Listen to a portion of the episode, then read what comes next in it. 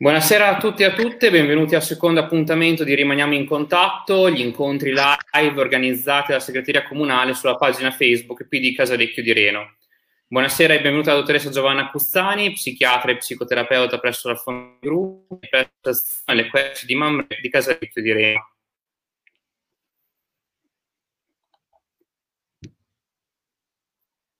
Dottoressa, ci sente? Sì, eh, a tratti ti ho sentito, l'ho sentita. Ci provo. Ok, eh, lo, bu- buonasera e benvenuta alla nostra diretta. Ok, grazie mille. Come sappiamo, dal 17 di febbraio, in cui è stato accertato il primo caso di coronavirus nel nostro paese, la nostra realtà è completamente cambiata. Abbiamo dovuto allontanarci da quelli che sono gli affetti più cari. C'è chi purtroppo li ha persi, i propri cari alla fine le sono diventati parte della nostra quotidianità e anche i gesti più comuni, come ad esempio fare la spesa, hanno comportato per ognuno di noi il dover cambiare il modo in cui vengono fatte queste attività. Queste considerazioni valgono anche per le giovani generazioni, perché i nostri bambini, gli adolescenti hanno visto grandi cambiamenti nella loro realtà. Basti pensare ad esempio ai mesi in cui la scuola è rimasta chiusa, al tema della DAD, ma anche il tempo libero dei nostri ragazzi e delle nostre ragazze è completamente cambiato. E in tutto questo poi non possiamo dimenticare in generale come la pandemia abbia aperto anche nuovi fronti di preoccupazioni ed ansie, la paura di ammalarsi, di non riuscire ad essere curato, la paura di perdere i mezzi di sussistenza necessari. E allora eh, ci siamo chiesti, eh, organizzando questa iniziativa, tutto questo che impatto ha e che impatto ha avuto anche sulla nostra salute mentale, su quella dei nostri ragazzi e dei nostri adolescenti e che cosa possiamo fare se sentiamo di essere in difficoltà. Questa sera proveremo a dare una serie di, di risposte a queste domande eh, ed è anche per questo che abbiamo intitolato questa serata La psicologia del coronavirus. Dottoressa Cuzzani, se parto dalla prima domanda, eh, quali effetti ha avuto e sta avendo la pandemia eh, tuttora sulla salute mentale di tutti noi?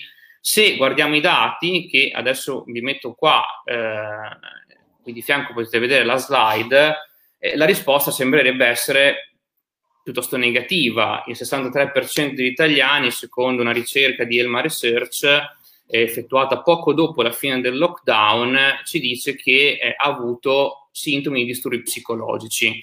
I principali sono difficoltà a dormire, panico e, e attacchi d'ansia, ma anche ad esempio timori eccessivi.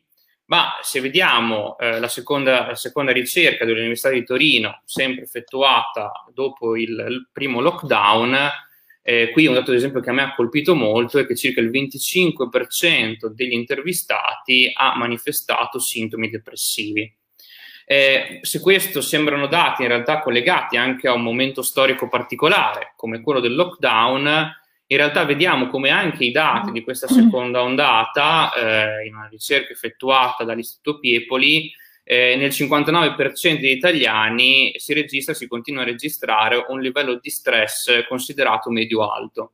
Questo tra l'altro è un dato che ha messo molto in allarme l'ordine degli psicologi che eh, ha posto proprio come un secondo lockdown uguale a quello di marzo avrebbe rappresentato un grosso problema per la salute mentale degli italiani.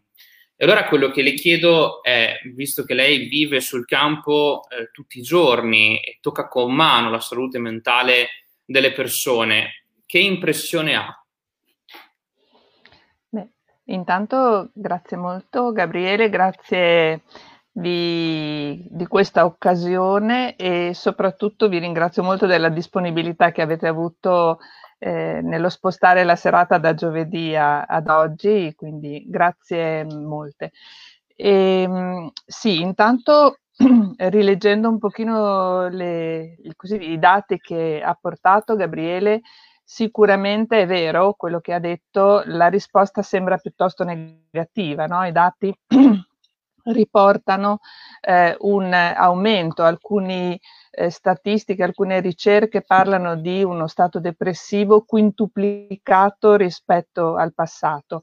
Quello però che a me sembra importante anche per l'esperienza appunto richiamata da Gabriele è che quando parliamo di conseguenze mh, mentali o emotive eh, dovremmo eh, allargare un po' il focus, cioè nel senso che eh, parlare di conseguenze in genere fa sempre pensare a qualcosa appunto di negativo, no? riportiamo questi dati che sono molto forti. In realtà dovremmo avere uno sguardo un po' più ad ampio raggio perché eh, ci sono persone eh, e famiglie che stanno eh, soffrendo e hanno sofferto un disagio psichico importante, ma ci sono anche delle persone e delle famiglie che eh, durante il lockdown o durante questo periodo sono riusciti anche a ri- riorientare positivamente la propria vita. No? Quindi un po' lo sguardo a tutto tondo e questo lo dico per quale motivo? Perché e bisognerebbe avere un duplice sguardo quando affrontiamo i dati, eh, uno che è sul presente, cioè come facciamo a essere accanto alle persone che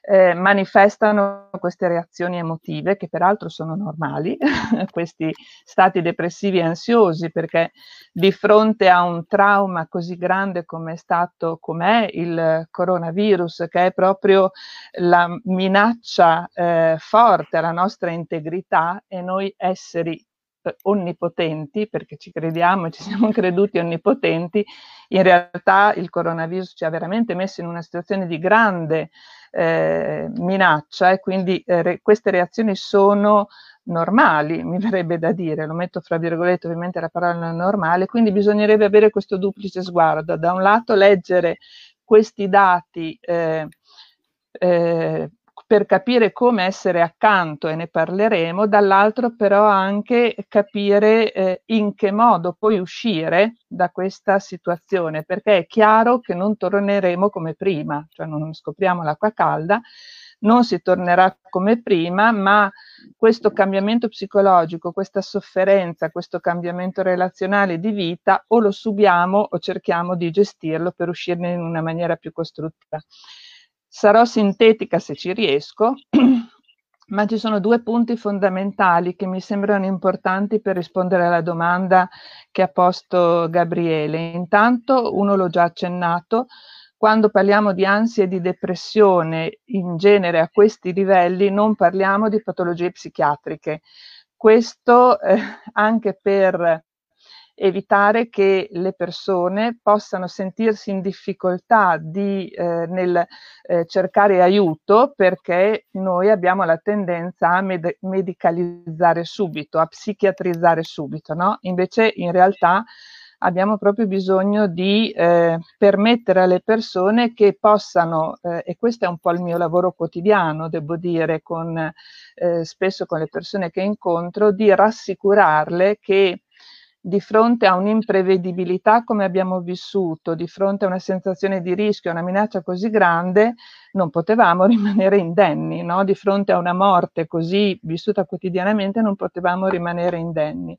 E quindi tutti i vissuti che Gabriele lei ha elencato, smarrimento, ansia, tristezza, depressione, paura, timore, rabbia, aggressività, che sono tutti eh, stanno tutti nell'ansia, nella depressione, sono vissuti, diciamo, normali. L'altra cosa che volevo dire velocissimamente è ehm, esistono, come ha accennato, delle diversità eh, nel, mh, nei vissuti che le persone portano rispetto nella prima e nella seconda mh, pandemia, diciamo così, emergenza, ma anche l'estate non è stata indenne da questo. No? Quindi eh, sicuramente rispetto al primo lockdown la seconda ondata è peggiore. È peggiore perché ed è cambiato un po' il vissuto emotivo che viene portato, perché eh, non solo viviamo un lutto rispetto alla nostra onnipotenza come è stato in primavera, ma vi, viviamo un secondo lutto rispetto alla perdita di speranza, no? un po' all'idea eh, che non potremo guarire, alla possibilità di guarigione, come se ci venisse eh, tolto. Quindi è un, lo, è un lutto ulteriore e abbiamo trascorso un'estate forse troppo spensierata eh, la seconda eh, ondata non è più andrà tutto bene, i cori, eccetera, no? ma è una seconda ondata che porta rabbia, che porta apatia, che porta rassegnazione, un grande aumento dell'aggressività, un'intolleranza nelle relazioni dove si sfoga a volte proprio questa sensazione di non, eh, eh, di non capacità di progettarsi nel futuro, eh, che poi si può, abbiamo visto anche l'aumento della violenza domiciliare, no? soprattutto rispetto alle donne eh, porta al negazionismo, porta all'inclinazione al razzismo, quindi la seconda ondata è maggiormente caratterizzata dalla rabbia no? e dall'aggressività. L'ultimo elemento, eh, perché è, sono diversi i vissuti nelle due eh, situazioni di emergenza, eh, e perché dicevo che anche l'estate però non è stata indenne e questo ci deve insegnare che non è il libera tutti o non basta la libertà per riprenderci da una situazione così grave, perché cosa è successo in estate? Che sicuramente molte persone hanno ripreso gradualmente una presunta normalità, perché una presunta normalità. Alcuni hanno negato come meccanismo di difesa, altri hanno faticato più del previsto e hanno sviluppato, e su questo dovremo stare attenti, molto attenti in questo periodo, hanno sviluppato una vera e propria sindrome, sindrome che prende il nome di sindrome della capanna o sindrome del prigioniero. No? Sta proprio a indicare la paura a uscire di casa la paura di lasciare la casa dove forse molti hanno ritrovato anche una buona relazione, un buon clima, no? ma la paura di uscire di casa perché l'altro è minaccioso. No? Abbiamo visto bambini che non volevano uscire di casa, non volevano più andare al parco, adolescenti che avrebbero potuto uscire, sarebbero potuti uscire, ma hanno deciso di stare in casa adulti che hanno, uscivano ma terrorizzati da, dalla situazione, quindi la sindrome del prigioniero o della capanna è eh, qualcosa che dovremo sicuramente affrontare nel futuro. E eh, davvero termino, ehm, è terribile sentire che alcuni colleghi definiscono questo mondo come la bolla della paura. E, mh, anche perché continuando a parlare in questo modo, solo in questo modo, veramente ratifichiamo solo la minaccia e, e nient'altro.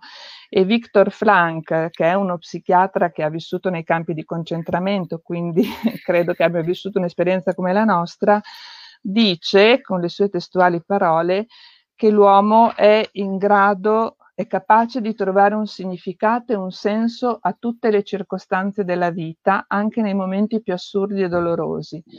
L'uomo è in grado di coprire tutto tranne un'unica cosa, quello di decidere qual è la propria strada, no? che credo che nel parlare di vissuti emotivi così angoscianti, così angosciosi, deve dare un po' la, l'indirizzo su dove andare.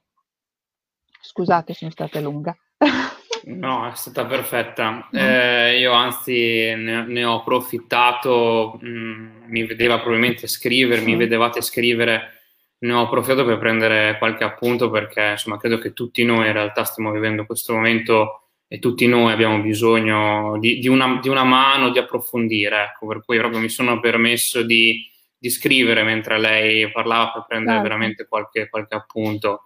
Ehm, devo dire sì, insomma, che questa pandemia ha portato alcune conseguenze. Lei cita molto bene la violenza domestica, ad esempio.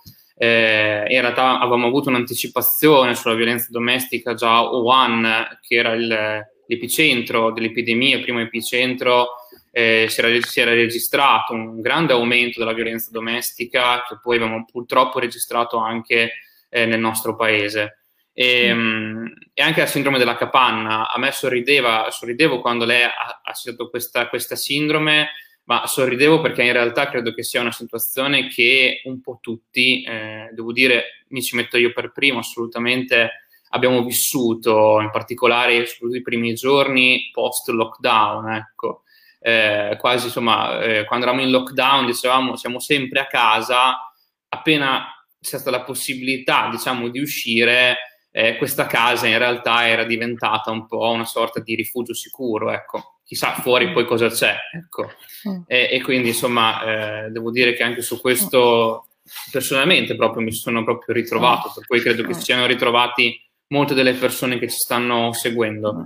E, ehm, Posso permettermi, Gabriele, di certo. fare una battuta? Adesso, quando tossiamo in pubblico, ci sentiamo quasi in dovere di dire non ho il Covid, no? Perché c'è una situazione di allarme che è giusta, ma che va in qualche modo rivisitata. Mm.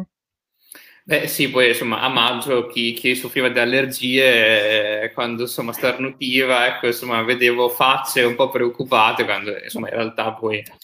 andiamo avanti anche con anche le altre malattie, altri sintomi, insomma per cui comprendo mm. bene che oggi la tosse in primavera potrebbe essere il raffreddore dall'allergia. Mm. E, devo dire, lei ha toccato anche un altro tema che è quello dei bambini e degli adolescenti. Eh, lo, lo, lo citavo anch'io all'inizio, devo dire che eh, questa fascia secondo me ha subito eh, in maniera uguale eh, i danni eh, e le conseguenze di questa, sia del lockdown che comunque di questa seconda ondata. Eh, è cambiata tanto la realtà dei nostri ragazzi, dei nostri bambini.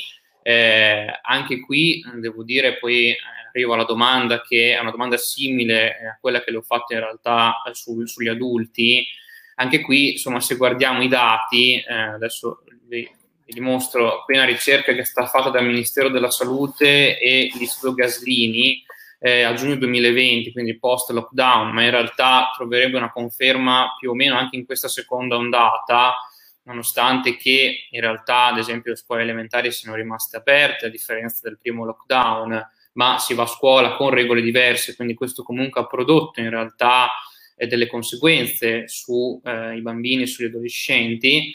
Ecco, qui se si, si, si leggo i dati, eh, un 65-71% delle famiglie riferisce che eh, bambino o adolescente che convive con la famiglia dai fino ai 18 anni, quindi, eh, sono insorte problematiche di natura psicologica, eh, disturbo del sonno, l'ansia, l'aumento dell'irritabilità ma in realtà anche sotto i sei anni eh, vediamo come ci sono comunque delle problematiche. Anche qui ansia, disturbo del sonno, eh, l'ansia da separazione. Eh, ecco, anche su questi dati, dottoressa, eh, insomma, le chiedo un commento in realtà, ma le chiedo un commento generale come professionista, perché io ritengo che questa sia la fascia anche che noi dobbiamo tutelare di più, ecco, a cui dobbiamo stare veramente molto attenti. Quindi, ecco, è una domanda molto simile alla prima, ma forse su una categoria ancora più delicata. Sì, eh, grazie Gabriele, anche perché io lavoro con gli adolescenti e quindi la mia esperienza è, è, è proprio soprattutto su questa fascia di età. E, ed è vero che è la fascia eh, colpita in un modo profondo no? dagli effetti collaterali del coronavirus perché eh, pensiamo ai preadolescenti e adolescenti, hanno, come viene, veniva sottolineato, perso un po' i loro punti di riferimento, hanno perso gli amici, hanno perso eh, i compagni di scuola e laddove potrebbero non aver perso gli amici, come dicevo prima, nell'altra precedentemente, la paura a volte eh, fa sì che siano ulteriormente persi, eh, no? Le, le, le, situazioni le occasioni non vengono quasi eh, colte fino in fondo. Hanno perso la possibilità di uscire, di innamorarsi, di fare sport in un momento in cui sappiamo che la relazione, che la, eh, la possibilità di osare, di fare delle esperienze, di mettersi alla prova è proprio eh, quella di fondamentale per la costruzione della loro eh, identità e per la, per la loro crescita. No? Quindi sicuramente questo e penso anche eh, ai bambini più piccoli, ma penso anche a quelli ad esempio delle scuole materne, del nido, delle scuole materne, ogni tanto mi interrogo che idea si fanno del mondo tutto mascherato, no? Perché credo che anche per loro in cui l'attaccamento, il contatto fisico è fondamentale, ci siamo sempre detti per la crescita, no? Eh, sono invece in questa situazione. Questi sono tutti aspetti che vedremo fra anni, no? che cosa ha, ha, voluto dire. Sicuramente abbiamo il dovere di eh, stare accanto e cogliere, eh, di non far finta di niente, cogliere quali possono essere le modalità in cui ci inseriamo accanto a questi nostri ragazzi. Loro che cosa dicono? la, una delle preoccupazioni maggiori che loro riportano eh, è quella di ovviamente di non vedere un bel futuro davanti a loro.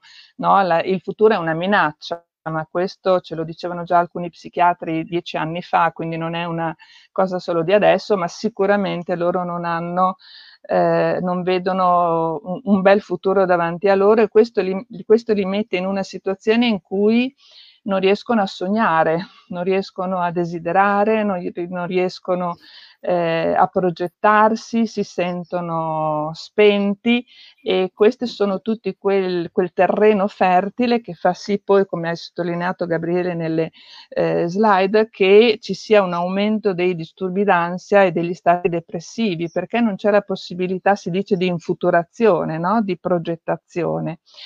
E, ehm, gli adolescenti ce lo dicono, no? perché la mia esperienza è che me lo dicono eh, molto chiaramente. Gli bambini non ce lo possono dire perché non hanno ancora questa maturità e ce lo fanno vedere. Non a caso parlavi di eh, disturbi del sonno, difficoltà ad addormentarsi, no? ce lo fanno vedere più col corpo i bambini, qual è la loro eh, l'aumento dell'irritabilità, difficoltà alimentari, la fatica eh, a separarsi, pensiamo a bambini che hanno vissuto piccolini, che hanno vissuto tanto tempo in casa solo con i genitori o con la mamma, ritornare a separarsi non è stata, non è e non, forse non sarà una cosa eh, così semplice. No? La, eh, quello che ci deve fare riflettere, eh, anche i disturbi somatici sono aumentati proprio perché i bambini ci fanno vedere attraverso il corpo quello che eh, provano quello che nel, in un'altra ricerca del Gaslini è, è, stato sottolineato e quello che riporta quindi a una responsabilità di noi educatori e di noi genitori è che tutto questo, soprattutto per i bambini, cresce di pari passo col malessere dei genitori. Quindi eh, quanto è importante la funzione educativa, cosa trasmettiamo, che non vuol dire che neghiamo le preoccupazioni perché i bambini eh, sanno cogliere bene quello che eh, stiamo vivendo, no? ma che vuol dire che ci richiamano a dare un senso a quello che stiamo vivendo. eh, questo è importante. L'altro aspetto che sempre in questa eh, ricerca veniva sottolineato sia per gli adolescenti, per gli adolescenti che per i bambini è il, eh, sarebbe anche per gli adulti, devo dire questo, la, il bombardamento dei media eh, che ehm, se ci pensiamo, io ho, ho, seguito delle persone che eh, stavano costantemente a seguire quelli che erano i dati epidemiologici che venivano eh, trasmessi eh, in una maniera ossessiva, no? quasi a cercare conforto lì, ma non si deve cercare conforto lì. E tutte le situazioni, andiamo bene, andiamo peggio, il caos di informazioni che c'è stato è deleterio per gli adulti, ma noi dovremmo sapercela cavare per i bambini, preadolescenti e adolescenti è ancora più destabilizzante perché non hanno il modo. Quindi anche questo noi come siamo accanto ai bambini e agli adolescenti quando sentono la tv no? o quando leggono questo. Ritorno rispetto alla scuola. La didattica a distanza è di per sé stessa una contraddizione perché la didattica è fatta di relazione, è fatta di presenza, è fatta di passione trasmessa, no? Quindi è sicuramente una contraddizione, ma è l'unico dato reale che noi adesso possiamo avere, cioè non è l'ideale, ma è un reale e come sempre certo cerchiamo di migliorare, di trovare tutte le soluzioni, ma smettiamo di lamentarci, no? Perché questo è eh, deleterio. Eh, oggi c'è un bellissimo articolo su Repubblica, di, non mi ricordo onestamente, chiedo scusa come si chiama la eh, giornalista che ha scritto no, proprio rispetto alla scuola a distanza, eh, perché i punti di vista su come affrontare questa pandemia, diceva la scuola è fondamentale, il medico ti dice è fondamentale che state a casa, no? quindi punti di vista diversi, ma eh, e i ragazzi cosa dicono rispetto alla scuola a distanza? Eh, la maggioranza ovviamente dice per fortuna c'è internet e tutti i vari dispositivi eccetera, anche se la fatica a concentrarsi è, è massima ma soprattutto cosa dicono? Eh, manca la scuola, manca la relazione, manca il luogo dove progettarsi, sono le loro parole, il luogo dove posso sognare il futuro, il luogo dove posso imparare a separarmi dai, dai miei genitori e ce lo hanno fatto vedere anche in qualche modo, no? i ragazzi che si mettevano in piazza eh, a studiare.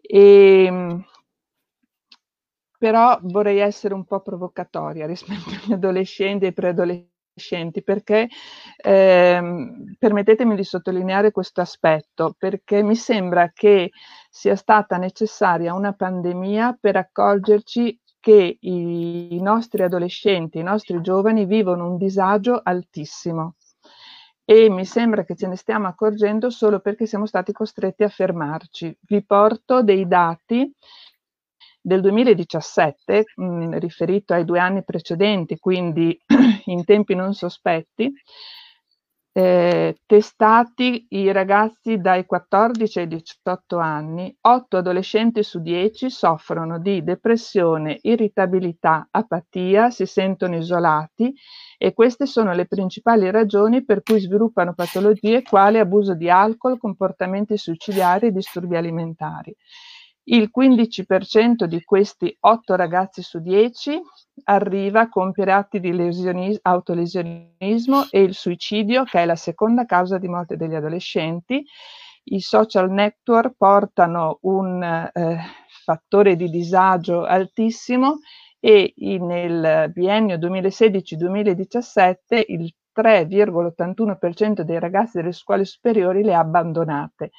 Quindi è vero che c'è un aumento, però devo dire che già prima i nostri adolescenti e preadolescenti vivevano una situazione di grande disagio e adesso ce ne stiamo accorgendo. No? Un ragazzino mi ha detto cosa dovevo fare perché i miei genitori si accorgessero di me, ne ha fatte di tutti i colori.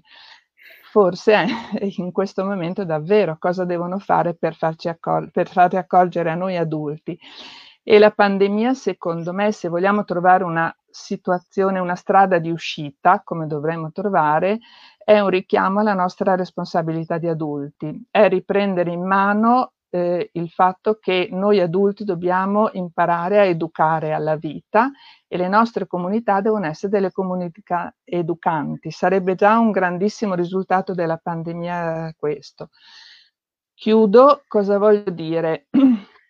Voglio dire che a fronte di, della situazione che Gabriele ha portato e che ho provato a dirvi eh, anch'io, che è una situazione da tempo che stanno vivendo, quindi questa pandemia sicuramente in qualche modo ha eh, esasperato alcune situazioni, voglio dire che il loro vero dramma non è che siano adesso in questa situazione di isolamento, di ansia, che assolutamente è importante, ma il loro vero dramma è se noi adulti continuiamo ad abbandonarli, se noi adulti continuiamo a non offrire a loro degli strumenti per affrontare la vita, che vuol dire che dobbiamo aiutarli a... Ehm, dobbiamo insegnare loro che ci si può rialzare dopo essere caduti, che si può ripartire, che si deve riprendere un cammino, che dobbiamo anche saper lenire le nostre ferite e i nostri traumi, altrimenti davvero aspettiamo che passi le, la, la pandemia, ma non ci ha insegnato nulla. Eh, come per la prima domanda, anche qui mi sono permesso di prendere veramente qualche, qualche appunto. Eh, utilizzo una cosa che abbiamo detto prima di andare in realtà in onda con la dottoressa, che è quella di eh, come la psicologia di fatto no? Eh, sia un continuo studio. Ed è vero, eh, effettivamente anch'io quando mi sono preparato per questa iniziativa ho potuto vedere come gli adolescenti in realtà anche prima del lockdown ci fossero comunque già dei problemi molto evidenti e che questa pandemia di fatto secondo me ha portato completamente alla luce. eh, leggevo che circa 100.000 ragazzi in Italia vivono di fatto una situazione di isolamento di fronte al computer, di fronte a un social network, davanti comunque a uno strumento informatico e slegati comunque da una realtà vissuta tutti i giorni, ecco come vive la maggior parte degli adolescenti. E devo dire sì, insomma, che chiaramente sono completamente d'accordo con quello che diceva lei, ho veramente poco da, da aggiungere. Eh, anch'io credo che il ruolo degli adulti sia davvero fondamentale. Ecco. Mi ha colpito molto il fatto che sia i bambini che gli adolescenti dicano eh, senza la scuola ho perso un po' la possibilità di sognare. Ecco. E credo che il sognare sia davvero una capacità eh, che tutti noi dobbiamo continuare a, a conservare ecco, dentro di noi, secondo me è una grandissima eh, abilità eh, citava le scuole e devo dire sono stato molto colpito dalle proteste anche degli studenti di questi giorni che chiedono di rientrare in classe, eh, un po' forse anche contro quello stereotipo di, di, di ragazzi che eh, non vogliono andare a scuola, ecco, eh, anche se insomma abbiamo visto tutti noi ecco, di non voler andare un giorno a scuola, però credo che queste proteste facciano capire quanto in realtà invece la scuola, gli insegnanti, tutto quello che ruota intorno ad una scuola sia davvero importante per, per uno studente. Eh, mi permetto di prendermi due minuti eh, ulteriori per, devo dire, sulle scuole, perché qui a Casalecchio eh, abbiamo davvero un servizio di grande eccellenza. Eh, tutti gli istituti scolastici di Casalecchio hanno un supporto psicologico, uno sportello di, di, di supporto psicologico che è continuato anche durante il lockdown. Eh, sono sportelli che le scuole finanziano grazie anche all'aiuto dell'amministrazione comunale e devo dire che eh, come cittadino eh, posso esserne soltanto più orgoglioso perché io non vado più a scuola, ormai ho superato quell'età, però l'idea che la nostra amministrazione abbia cura eh, insieme agli istituti scolastici della salute mentale, sia comunque dei ragazzi ma anche delle famiglie, credo che sia davvero un grande vanto. Finalmente quest'anno anche il Ministero dell'Istruzione finanzia ulteriormente questi sportelli dove esistono, perché ci tengo anche a dirlo e sottolinearlo, non è un servizio scontato e, e quindi insomma quest'anno per, anche per le nostre scuole ci sarà anche un aiuto in più ecco, per poter allargare il servizio. Però davvero ho trovato veramente positivo e veramente di grande lungimiranza che anche durante il lockdown fosse garantito il servizio merito sicuramente dei professionisti che lavorano all'interno delle scuole, ma credo anche merito di un'idea di fondo che comunque mette la salute mentale al centro. Come dice anche il nostro Presidente della Repubblica Sergio Mattarella, l'ha ripetuto anche pochi giorni fa, durante la giornata della salute mentale, eh, la salute mentale è un diritto. E, e credo che come tutti i diritti vada assolutamente tutelato e deve essere tutelato. E tra l'altro la nostra amministrazione, e poi qui mi, mi permetto per arrivare poi al ponte per la terza domanda, eh, sta molto attenta alla, alla, salute mentale anche in realtà generale, quindi al di fuori degli ambiti scolastici, eh, perché è presente, ed è tuttora presente un numero eh, che eh, se contattate il comune vi danno tranquillamente e quindi un servizio tuttora accessibile di supporto psicologico e anche qui devo dire come cittadino, lo dico sono rimasto davvero colpito, ma anche molto soddisfatto del fatto che la, l'amministrazione tenesse conto che in questa pandemia ci fosse un problema di salute mentale, che le persone, noi cittadini, noi tutti, avessimo bisogno di un aiuto o, po- o possiamo avere bisogno di un aiuto. Qui ecco, lo dico anche perché se ci sono persone che eventualmente hanno bisogno, eccetera, possono contare su questo servizio. E mm, lo dico veramente perché, insomma, davvero non c'è niente di male, lo diceva anche lei, non c'è niente di male ad avere bisogno, anzi è giusto chiedere aiuto quando sentiamo di non farcela da soli. E qui arrivo al ponte poi per la terza domanda. Eh, una domanda più pratica, diciamo, di questa, di questa iniziativa che vuole provare anche un po' a chiudere il cerchio prima di lasciare parola anche a chi ci sta seguendo è che cosa possiamo fare per tutelare la nostra salute mentale, eh, che cosa può consigliarci. Lei, ad esempio, prima citava una cosa che eh, secondo me è, mh, mm, è, molto importante, che è il tema del bombardamento delle informazioni. E le persone cercano continuamente informazioni, eh, il vaccino, gli anticorpi monoclonali, tutto giusto, per carità, sicuramente bisogna essere informati, ma c'è un tema anche che a volte le informazioni possono essere delle fake news e quindi c'è questo bombardamento di informazioni ed è fatica a capire anche quale informazione può essere corretta e quale informazione invece n- non può essere. Questo a mio avviso va chiaramente anche ad intaccare quella che è la salute mentale delle persone. Ecco, le chiedo mh, più in generale, in realtà, mh, che cosa può consigliarci lei eh, per riuscire, anche perché avremo comunque ancora dei mesi davanti, si dice che il vaccino sarà a fine gennaio, ma non è che il 5 di febbraio la soluzione, la, è la soluzione definitiva e tutto sarà risolto, ci vorranno ancora dei mesi. Cosa possiamo fare in questi mesi e cosa possiamo consigliare a persone vicine a noi, parenti, amici o magari un figlio o una figlia che vediamo essere in difficoltà? Eh, sì, grazie. Eh, innanzitutto eh, proviamo a prevenire, no? Proviamo a prevenire ehm, una, come dire, un'esasperazione del disagio, no? E eh, le, le, prime cose che mi rendo conto, la prima cosa che mi veniva in mente è che sembra un ossimoro in questa situazione, evitiamo di isolarci, no? Ma in realtà eh, penso anche a iniziative come questa di stasera, le altre che avete organizzato, no?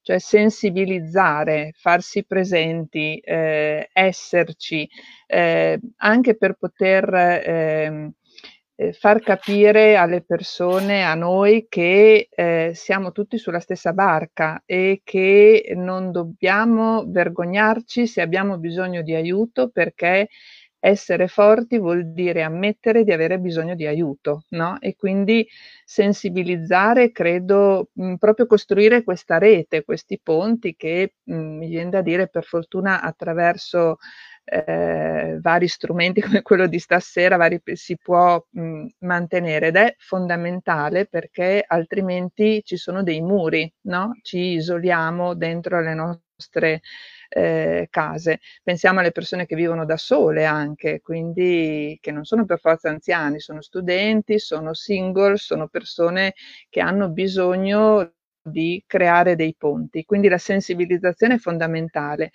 Eh, imparare dei linguaggi nuovi, cioè eh, imparare, e questo io ringrazio le, le, gli adolescenti con cui lavoro, lavoro perché eh, a parte il primo momento in marzo di devastazione della struttura, dopo siamo riusciti a riprendere una, una riflessione importante, no? Pensiamo a quanto eh, possiamo imparare un linguaggio diverso in cui è vero non possiamo abbracciarci, ma possiamo mandarci dei segnali, eh, imparare a mandarci dei segnali con il tono di voce, eh, loro mi fanno notare con eh, gli occhi, no? con lo sguardo, cioè imparare un linguaggio che non è aspetto di abbracciarti per dimostrare che ci sono, impariamone degli altri. Hm?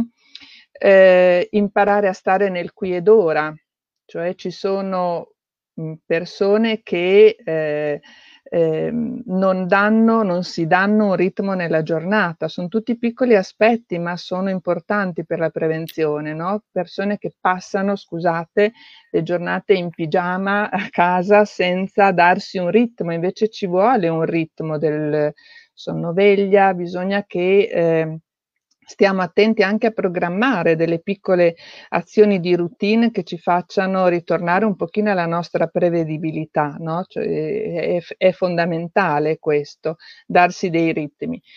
Impariamo ed evitiamo a farci la guerra tra di noi, no? cosa che invece eh, spesso facciamo e invece abbiamo un nemico comune e dobbiamo cercare di combatterlo trovando insieme questa rete a cui facevi cenno, faceva cenno anche lei Gabriele.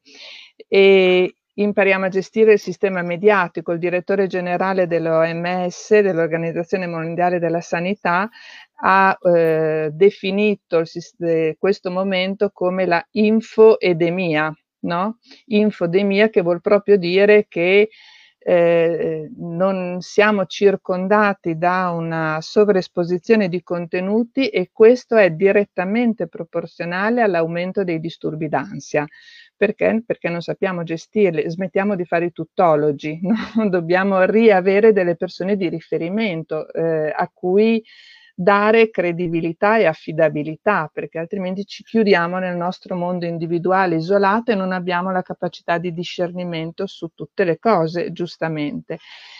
Eh, una delle tradizioni anche psicologiche eh, che si sta per fortuna un po' ridimensionando è che più si parla del disturbo o di quello che noi stiamo vivendo, più lo esorcizziamo. È assolutamente il contrario. È vero che ne dobbiamo parlare, ma è vero che dobbiamo eh, smettere di parlarne quasi costantemente e trovare invece delle, eh, degli altri aspetti, dei progetti anche piccoli ma da condividere. Questa è sicuramente una parte di, mi viene da dire, di piccole cose eh, per prevenire, no? per rimanere nel qui ed ora in maniera più positiva.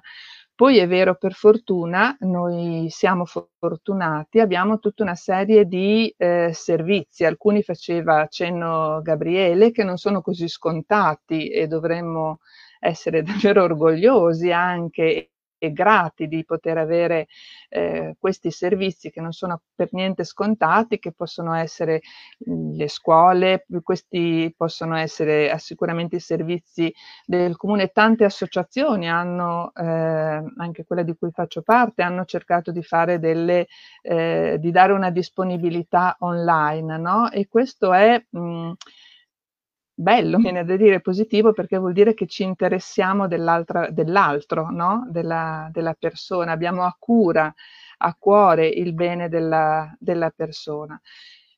E poi abbiamo i servizi strutturati, che possono essere i servizi di neuropsichiatria infantile, i centri di salute mentale a cui rivolgersi, anche qui con un po' meno pregiudizi, no? I, ogni tanto si scherza tra di noi, si dice che si può andare dallo psichiatra non perché si è mattarlucchi, ma perché si ha bisogno di un confronto no? con un'altra persona. Quindi, e questa è una campagna di sensibilizzazione, credo, ritornando al discorso precedente. E poi ci sono non ultimi eh, i pediatri i medici di medicina generale, c'è tutto un mondo sanitario di cui, che noi abbiamo, eh, a cui far riferimento e che, stan, e che, forse sono anche da sostenere un po', mi viene da dire, perché eh, se all'inizio, se la prima ondata erano un po' i nostri eroi, adesso sono con eh, l'aumento della rabbia e dell'aggressività che dicevo prima, sono un po' bersagliati, no? Quindi eh, abbiamo veramente tante, e poi la rete amicale, familiare, adesso eh, che non va mai, è vero, preferiremmo fare un, gli adolescenti giovani, perché gli adolescenti non dovrebbero fare un happy hour eh, in presenza però hanno avuto una creatività enorme, no? E, e quindi sono tutti quei piccoli spunti di rete che ci aiutano sicuramente a trovare delle soluzioni, però abbiamo tante figure di riferimento che si occupano del nostro eh, benessere, a cui fare sicuramente eh, riferimento, appunto. Mm. Ok, ehm, allora, la prima cosa che dico è che se volete fare domande eh, scrivetecelo, che così intanto cominciamo a raccogliere qualche considerazione, qualche domanda. Io ci tengo già a ringraziare adesso tutte le persone che ci hanno già seguito e che stanno commentando. Eh, nel frattempo che aspettiamo qualche domanda, qualcuna è già arrivata anche eh, nei giorni precedenti. Mi volevo unire al ringraziamento a tutto il mondo sanitario. Eh, dagli infermieri ai medici, ma davvero a tutti gli operatori sanitari in generale, perché credo che stiano facendo davvero un grande lavoro per il nostro paese e, e come dire, ecco, se siamo un po' più sicuri è, è grazie anche al nostro sistema eh, sanitario. E, mh, devo dire, ecco, anche un grazie, a, un grazie estremo anche al mondo del volontariato che eh, davvero arriva dove dove non possiamo pensare, ecco, a volte davvero il volontariato fa veramente, veramente tanto. E anche qui a Casalecchio credo che ci siano tantissime realtà veramente bellissime e di cui spesso eh, eh, se ne parla poco in realtà tutti i giorni, nella realtà di tutti i giorni eh, che in realtà fanno davvero delle cose di cui poi noi tutti i giorni in realtà eh, fruiamo, fanno parte della, della, nostra, della nostra, realtà. Ehm, ok, allora io parto dalle due domande, vedo che non ci sono considerazioni, ehm, dopo leggo una considerazione sul mondo della scuola, però partirei prima dalle domande. Eh, una domanda è arrivata eh, online eh, e chiede alla dottoressa Cuzzani di commentare due eh, dichiarazioni. Eh, la prima è del cardinale Matteo Zuppi, arcivescovo di Bologna, che sempre sul tema del Covid dice è necessario uno sforzo per vincere l'altra battaglia, non quella contro il Covid-19, ma quella contro la solitudine, che è il virus, eh, che, è il virus che rende più pesante questa situazione. Eh, la seconda eh, che chiede di commentare è di Massimo Recalcati, eh, psicoanalista. Eh, non ci sarà alcuna generazione Covid a meno che gli adulti e soprattutto gli educatori non insistano a pensarla e a nominarla così, lasciando ai nostri ragazzi il beneficio torbido della vittima, quello di lamentarsi magari per una vita intera per le occasioni che gli sono state ingiustamente sottratte.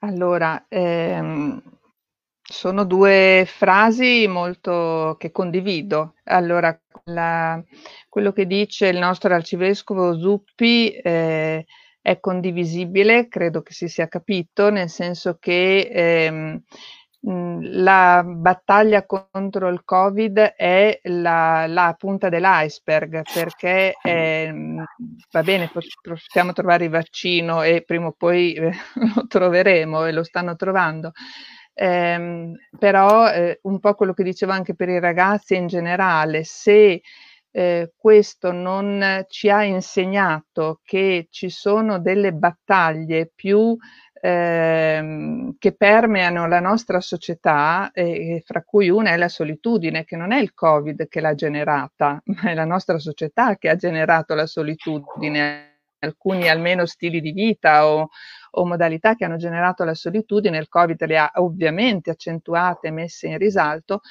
però fa parte secondo me di quegli insegnamenti che noi dovremmo eh, trarre no? da, da questa esperienza e non solo che dovremmo trarre alla fine, che dovremmo eh, lo stesso Recalcati che ha citato eh, nella seconda frase con cui ho l'onore di lavorare, eh, di, in, in un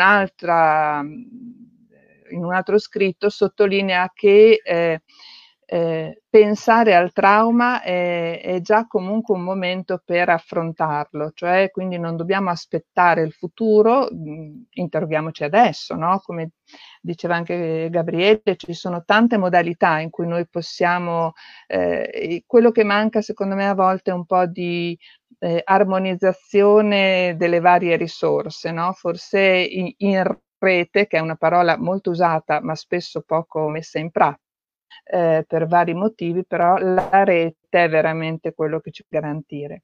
L'altra frase di Recalcati sulla generazione Covid mh, mm, è un po' quello che eh, cercavo di dire quando eh, sottolineavo il fatto che eh, il vero dramma degli adolescenti è se noi di nuovo li lasciamo soli, cioè se noi come eredità, noi adulti, come eredità gli lasciamo la lamentela, la recriminazione, il eh, se, se dovremmo tornare indietro, speriamo di uscire, che sono tutte cose che pensiamo e ce le possiamo anche dire, ma non sono le uniche che dobbiamo lasciare in eredità, perché è vero che loro avranno una, vivono una eh, un anno, due anni in cui non sono potuti andare a scuola come si sarebbe desiderato, ma continuare a recriminare, a lamentarsi su questo, che è vero che non è buono, però mh, dobbiamo pensare che la loro vita sia giocata perché per due anni non sono andati a scuola.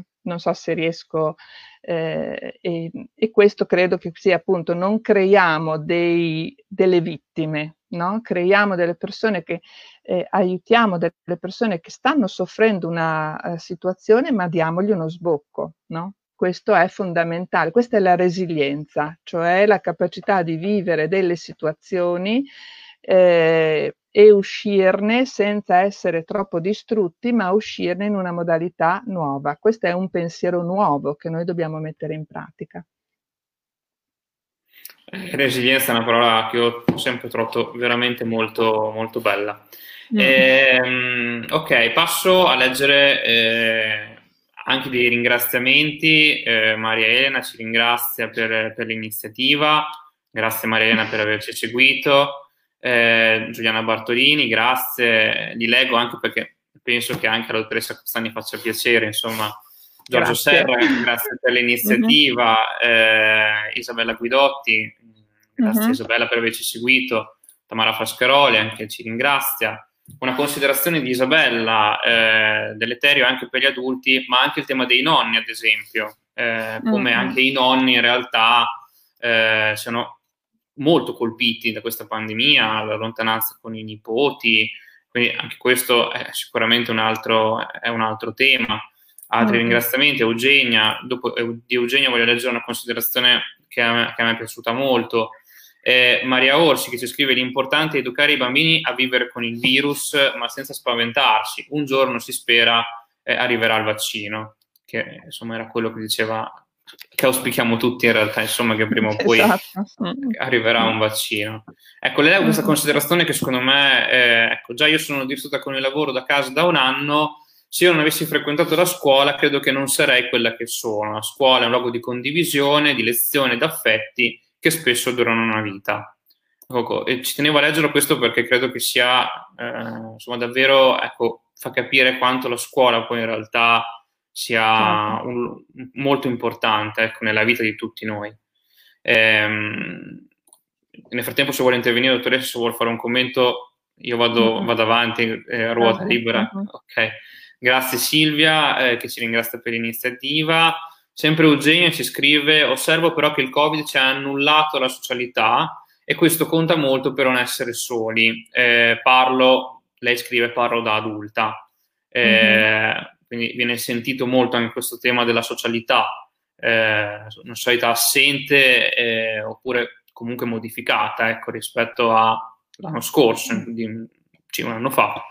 Silvia ci scrive: Impariamo che un problema psicologico è come un male a un dente, non c'è nulla di male da recarsi da un professionista per farsi aiutare in una sofferenza.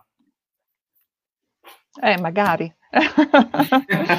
Anche perché il nostro cervello funziona quanto il pancreas, quanto tutto il resto, quindi siamo un po' noi che abbiamo dei pregiudizi, no? E in realtà eh, parliamo tanto di salute mentale, di benessere dell'uomo e poi sembra che misconosciamo un'unica, una parte perché dobbiamo essere tutti Wonder Woman e Superman, non lo siamo ed è bello non esserlo perché sarebbe terribile e quindi eh, credo che tutti noi abbiamo imparato tanto e siamo cresciuti tanto soprattutto nei momenti di fatica, di dolore, di sofferenza. Questo non perché siamo ma andiamo a cercare perché siamo fatti per star bene, siamo fatti per vivere nella gioia.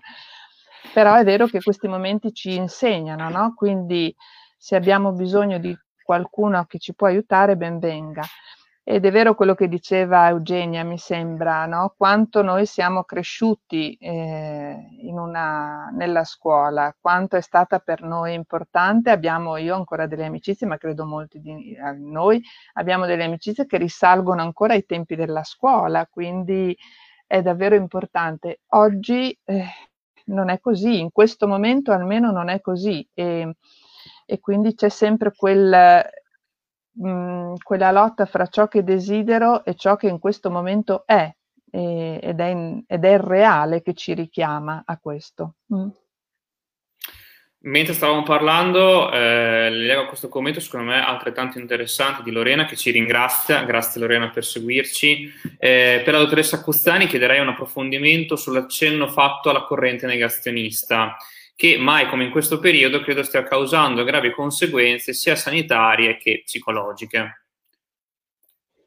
Sì, ehm, sempre con tutto il rispetto, eh, perché entrare in alcuni argomenti può, generare anche dei malumori, ma è davvero con tutto il rispetto per ognuno di noi.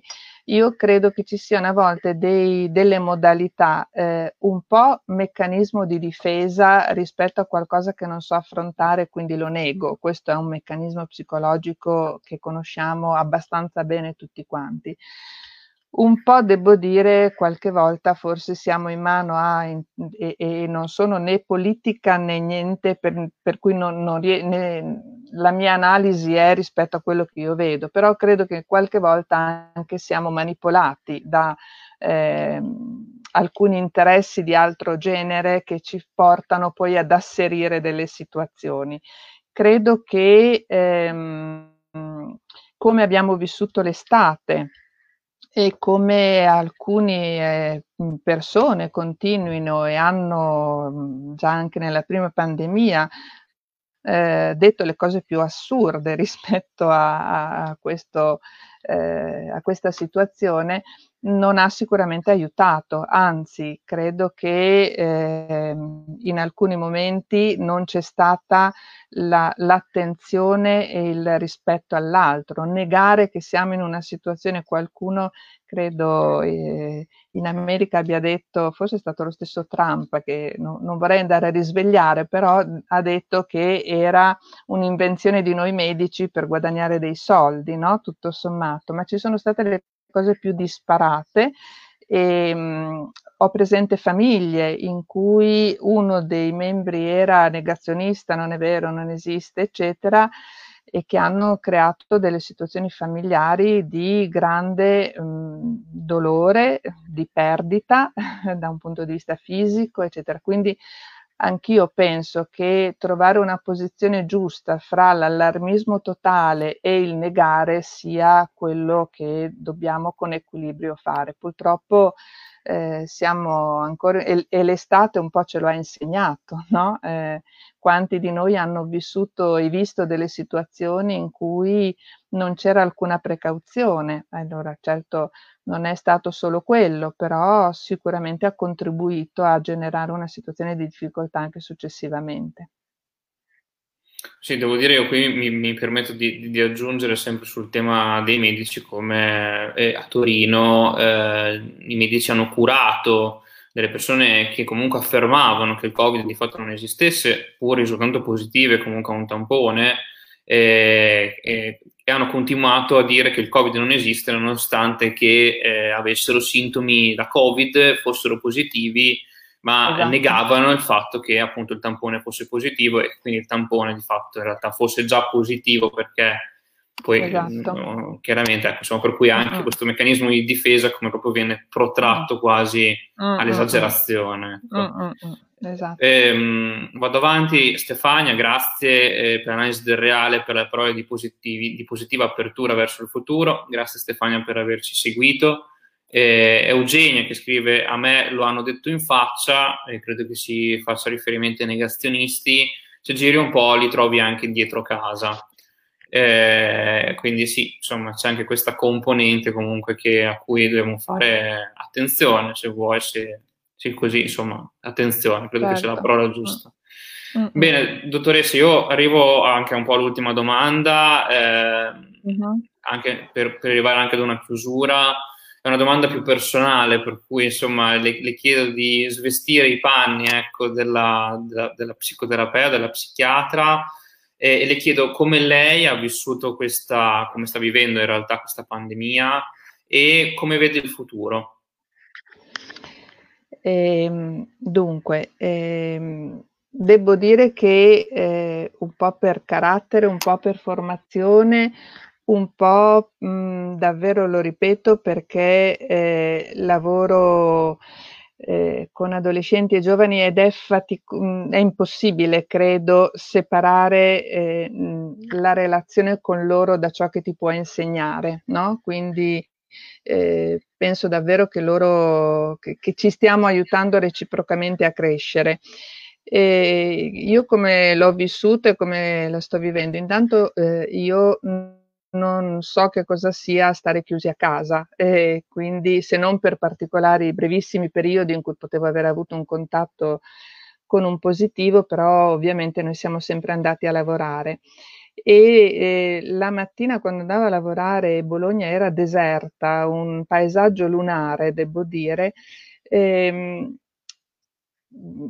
mi ha aiutato questo un po' a pensare. Io sto cercando, eh, un po' come Giovanna, un po' come eh, moglie, madre, come amica e come terapeuta, di dare alcune, di provare a dare alcune risposte. Intanto, appunto, questo momento io come lo voglio abitare e credo che ehm, la, il tentativo sempre di mi permetto di poter anche in alcuni momenti mi sento un po' in trincea, devo dire, quindi mi permetto di dirmi anche che non ce la faccio o di chiedere aiuto, ma da questo eh, sento sempre il bisogno di capire che significato ha e che cosa mi insegna quello che sto eh, vivendo.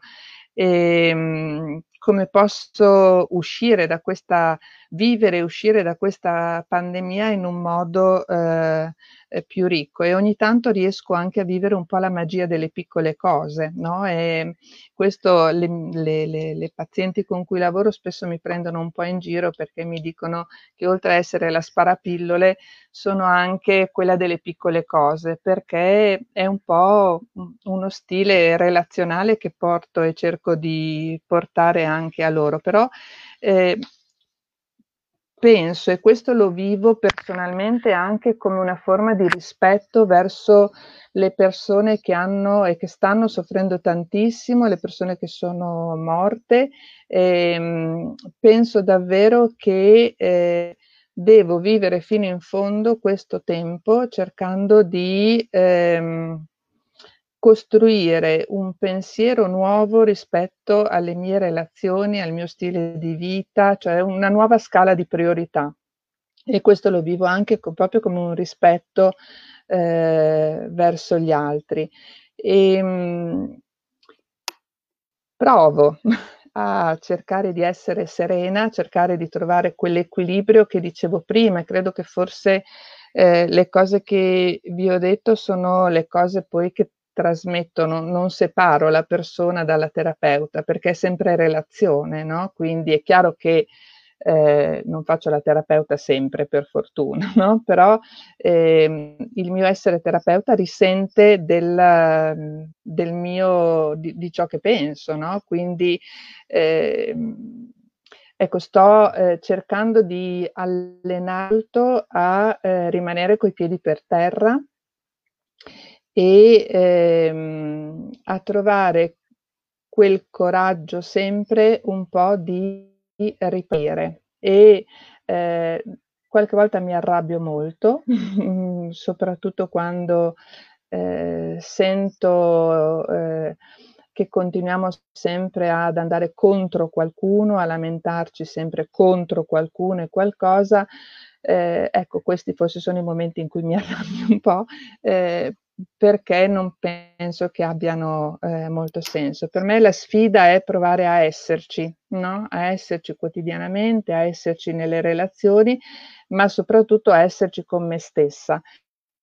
E che, una delle cose che diceva Gabriele all'inizio, eh, io mh, vorrei riuscire a non perdere la possibilità di sognare no? la possibilità di realizzare un tempo nuovo anche per me. Quindi come ci uscirò? Non lo so. Eh, costruisco giorno dopo giorno quello, adesso non è sempre tutto così perfetto, però cerco di costruire giorno dopo giorno un'uscita che sia ehm, nuova, mm, e che posso dire che mi, mi, ha messo nello zainetto della vita degli altri strumenti. Basta. Bene, eh, io le rubo l'ultimo minuto perché è arrivata una domanda, allora eh, uh-huh. così rispondiamo a tutti. Eh, ci chiede Franco, ci ringrazia, grazie Franco per averci seguito. Eh, chiede alla dottoressa, il Covid sicuramente ha aumentato la solitudine nei soggetti che già vivono questo disagio. Se può darci alcune indicazioni eh, in qualche modo per alleviare eh, questa cosa, un po' quello che abbiamo anche detto magari già anche prima, se magari vuol fare un, mm. un piccolissimo riassunto anche conclusivo, un po' ecco, insomma di quello che abbiamo detto. Certo, Beh, Franco, credo che la creatività eh, sia uno degli aspetti a cui aggrapparci, no? perché eh, è vero che mh, già persone appunto hanno, stavano vivendo e vivono una solitudine eh, importante. Eh, penso che in questo momento eh, ci sia da sfruttare un po' tutti gli aspetti che, a cui prima accennavamo di partecipazione, una telefonata, una videochiamata. Io ho tanto criticato, tanto no, però spesso ho criticato il mondo dei social, internet, eccetera, per l'esagerato uso, no? Benedico le videochiamate, perché davvero sono anche dei momenti in cui possiamo guardarci in faccia, eh, sfruttare tutte le occasioni possibili e immaginabili con una creatività che abbiamo sicuramente per cambiare e non aspettare che le cose ci sarà libera tutti, perché ripeto, libera tutti serve fino a un certo punto, ma per capire in questo momento eh, come posso in questa giornata contattare quella persona, fare questa cosa. Abbiamo veramente tanti strumenti che non immaginavamo nemmeno di avere. Mm. Allora, chiudiamo con questo ultimo commento di Isabella. Cambiare sguardo da transitivo a introspettivo, grazie di questa conversazione, ha aiutato anche me. Ecco, devo dire grazie, che Isabella. questo commento a mio avviso insomma, c'entra mm. un po' l'obiettivo che avevamo con questa iniziativa. Ecco, di dare una mano anche nel, nel nostro piccolo. Eh, io ringrazio dottoressa Giovanna Costani per essere stata con noi, ringrazio tutti voi che ci avete seguito, che ci avete commentato. Eh, vi do appuntamento, eh, fra un po' di giorni ci saranno delle altre iniziative e vi saluto, vi auguro una buona, una buona serata e davvero cerchiamo tutti assieme di uscire da, da questo momento, eh, ma ce la faremo, sono sicuro. Mm. Grazie a voi di tutto, grazie Gabriele e buone giornate, grazie molte e, e buone feste. E buone feste, buone feste a tutti.